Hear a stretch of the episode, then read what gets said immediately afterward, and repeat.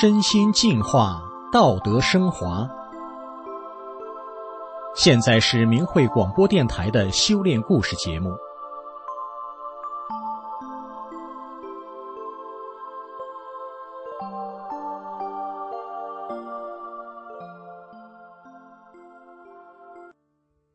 听众朋友您好，今天故事的主角呢是一个太极拳迷，他每天早上的第一件事就是到公园里练拳。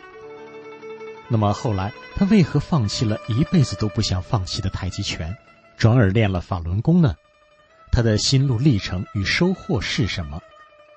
下面就让我们来听听他的故事。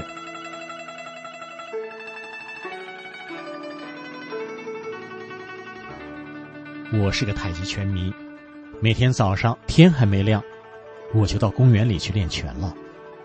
公园晨练的人很多，离我们练拳的场地不远，有一个小伙子在那儿练武术。听说他是从小打的基础，功底很深。我们每天练完拳就去看他练，时间长了，彼此就熟悉了。小伙子叫小强，是个南方人，从小在武术之乡长大，酷爱南拳。但是，一天早上，小强没来，紧接着一连好几天，都不见他的踪影。我们都以为他回南方老家了。习惯了每天看他练拳，他的突然离去，让大家都觉得很失落，好像缺了点什么。一九九三年的一天，我正在单位上班，有同事告诉我说，外面有个人找我。我出去一看，居然是小强。小强见到我就说：“他现在练法轮功了。法轮功要求按照真善忍的标准修炼心性，还有五套功法，可以修炼到很高的层次。我们以前练的东西和法轮功是没法相比的。”他劝我也练。我说：“既然这功这么好，那就练吧。”小强却说：“你必须得放弃太极拳。”我一听就不干了，那怎么行啊？太极拳这辈子我是不会放弃的，我也不懂什么叫高层次，不理解他为什么要放弃自己功底那么深的南拳而练法轮功。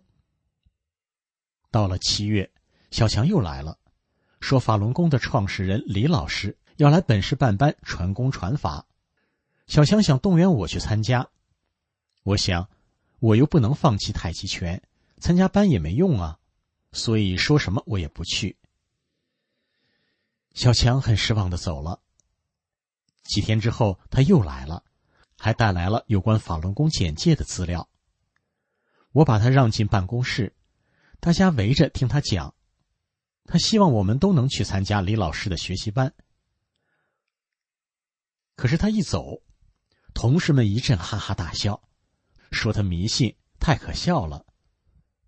可我心里觉得有些对不住他，人家是一番好心啊。他临走时的表情我还记得，但当时我不明白那代表什么。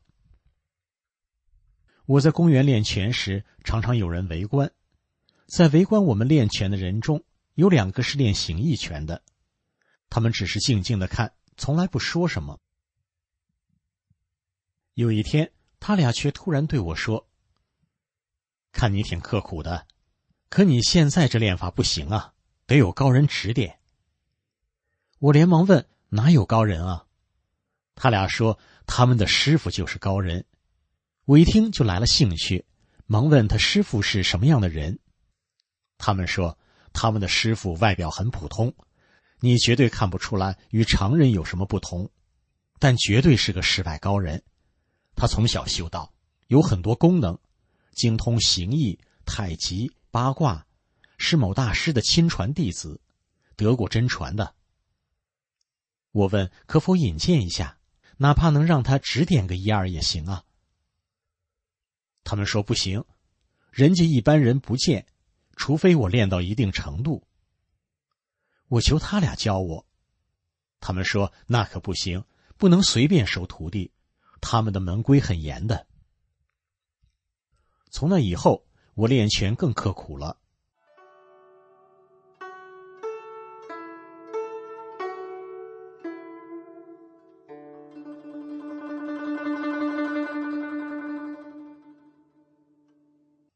有一天，他们却告诉我，他俩练法轮功了。我当场吃惊不小，为什么练的那么好的武术不练了，偏要练气功呢？这时，我又想起了小强。他俩说，他们的师傅也练了法轮功。我这一听更惊讶了，法轮功有那么好吗？就要他们快说说是怎么回事。事情是这样的，一天晚上，他们的一个师弟在练功时缺席了。第二天，他们的师傅派徒弟把他找来了，问他怎么回事。师弟说他去练了法轮功，他们的师傅就把徒弟训斥了一顿。晚上，这徒弟带来了一本《转法轮》，这本书是法轮功的主要著作。他师傅接过书，翻开一看，就是一愣。之后随即跟大家说：“今晚不练功了，你们先回去吧。这本书借我看一个晚上。”他们师傅连夜一口气看完了《转法轮》。第二天，他郑重的对徒弟们说：“从现在开始，你们不要跟着我练了，把原来学的都忘掉，我们都来学法轮功吧，这可是真正的高德大法。”就这样，他们师徒都走入了大法修炼中来。我一听，连这样的高人都练了法轮功了，我那点花拳绣腿算什么呀？就说也想看看转法轮，他们当时就借了我一本，我带着这本书直接上班去了。休息时间到了，我赶紧翻开了转法轮，见到法轮功师傅的照片，觉得很面熟，可怎么也想不起来在哪里见过。我才读完开头的第一篇文章，却一下豁然明白了，这不是一般的书啊。我赶紧召集周围的同事们，快来看。可能是因为我当时太激动了，有点失态，所以大家都很不解的看着我。我就挨个拉他们，硬要他们来看这本书，他们都笑着跑开了。办公室只剩下我一个人。我遗憾的望着他们的背影，心想：你们怎么就不来看看呢？只要一看这本书，就知道是怎么回事了。也许以后就再也放不下了。哎，缘分呐！那年是一九九六年，我把新买的有关太极拳的书、录像带和录音带全都送了人。那本《转法轮》成了我新的珍宝。我找到了法轮功学员的集体练功点，第一天参加集体练功。我就觉得周身内部都在涌动着，血液循环都能感受得到，甚至末梢的流动都感觉得清清楚楚。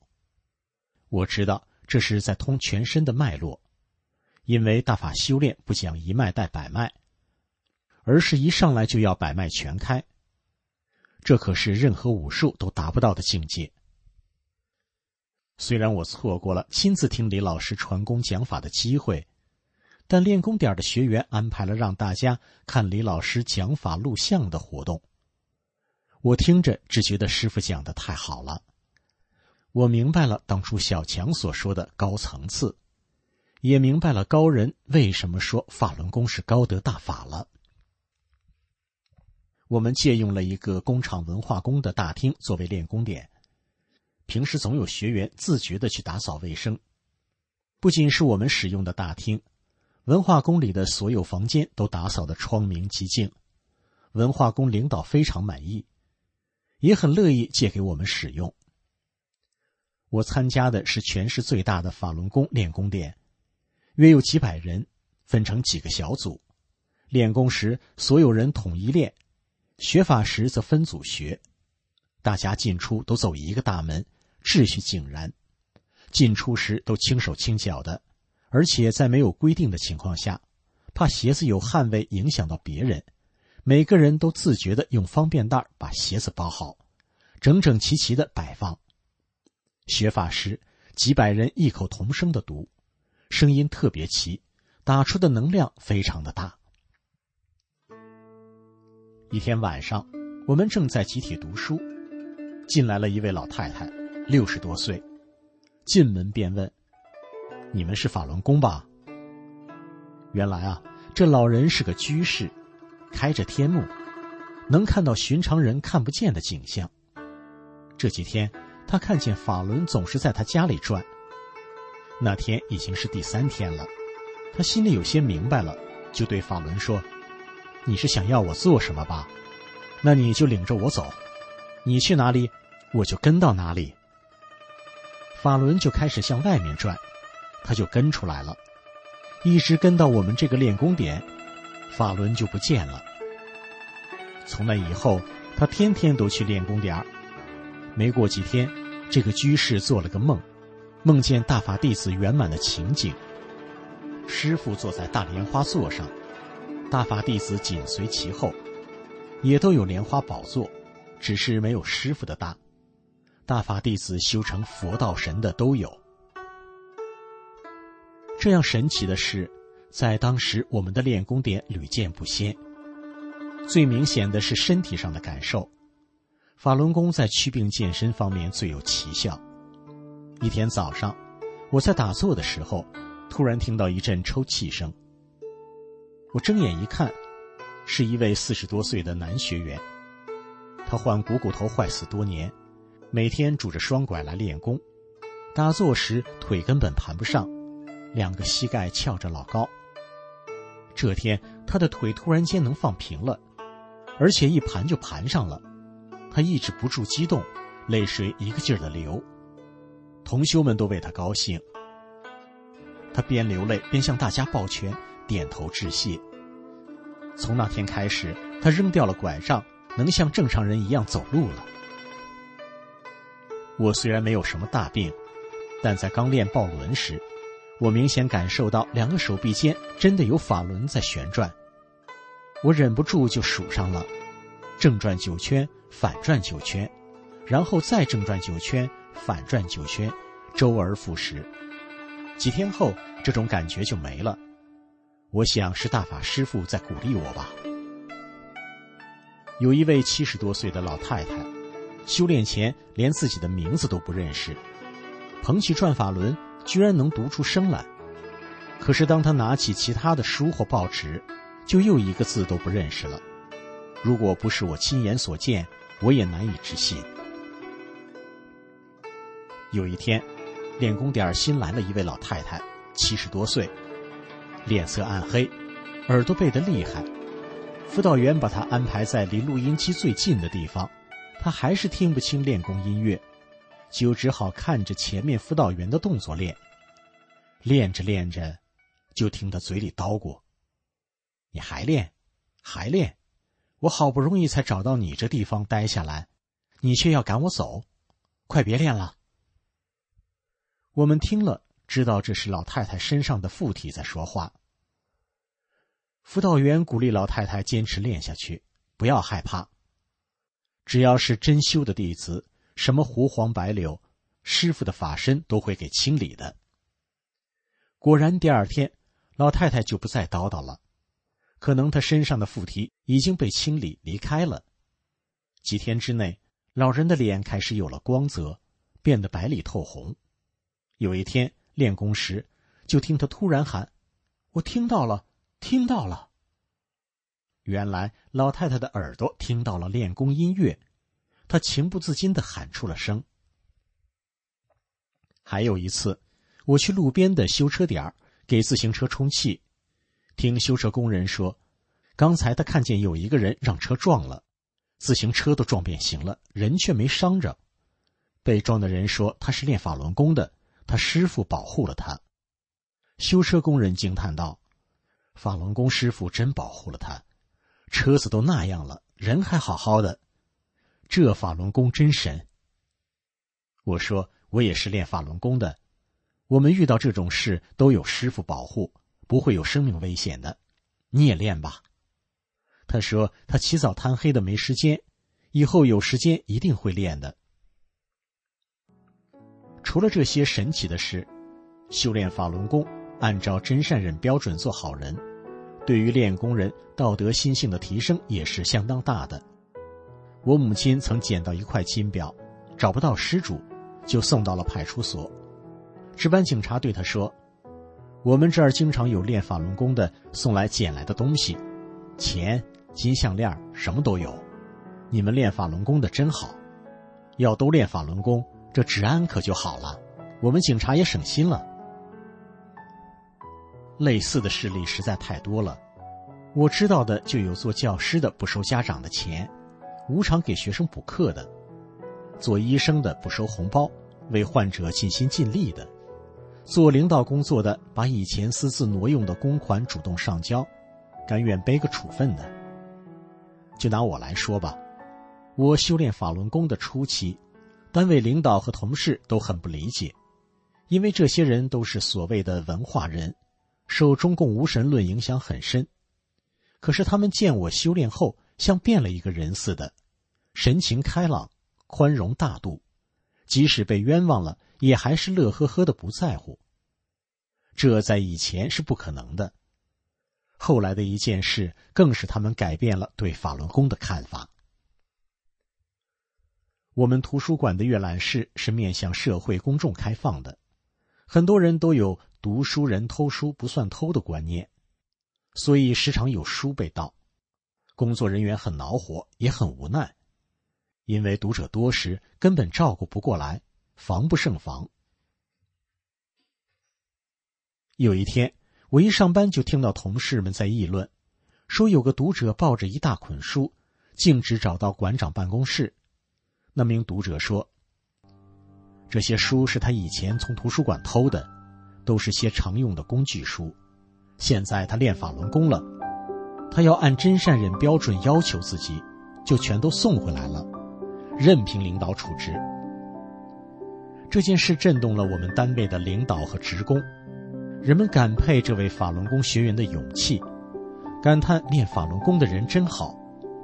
后来，我单位的很多同事也开始读《转法轮》，修炼大法了。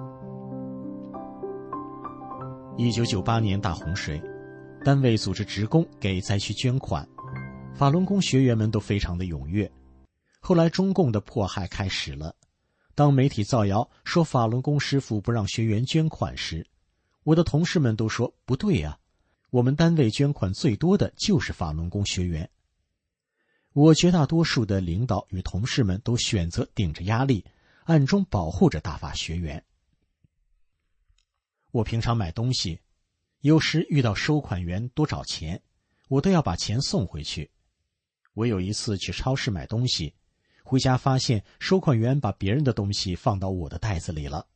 我想，那人回家发现少了东西，一定会去向收款员要的，所以我马上赶回超市说明情况。收款员是两个女孩，她们很感动，说：“现在还有这么好的人啊！”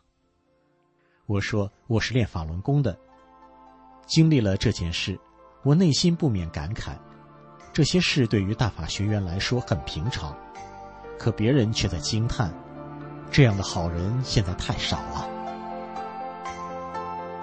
好了，听众朋友，今天的故事就为您分享到这里了。感谢您的收听，我们下次节目再见。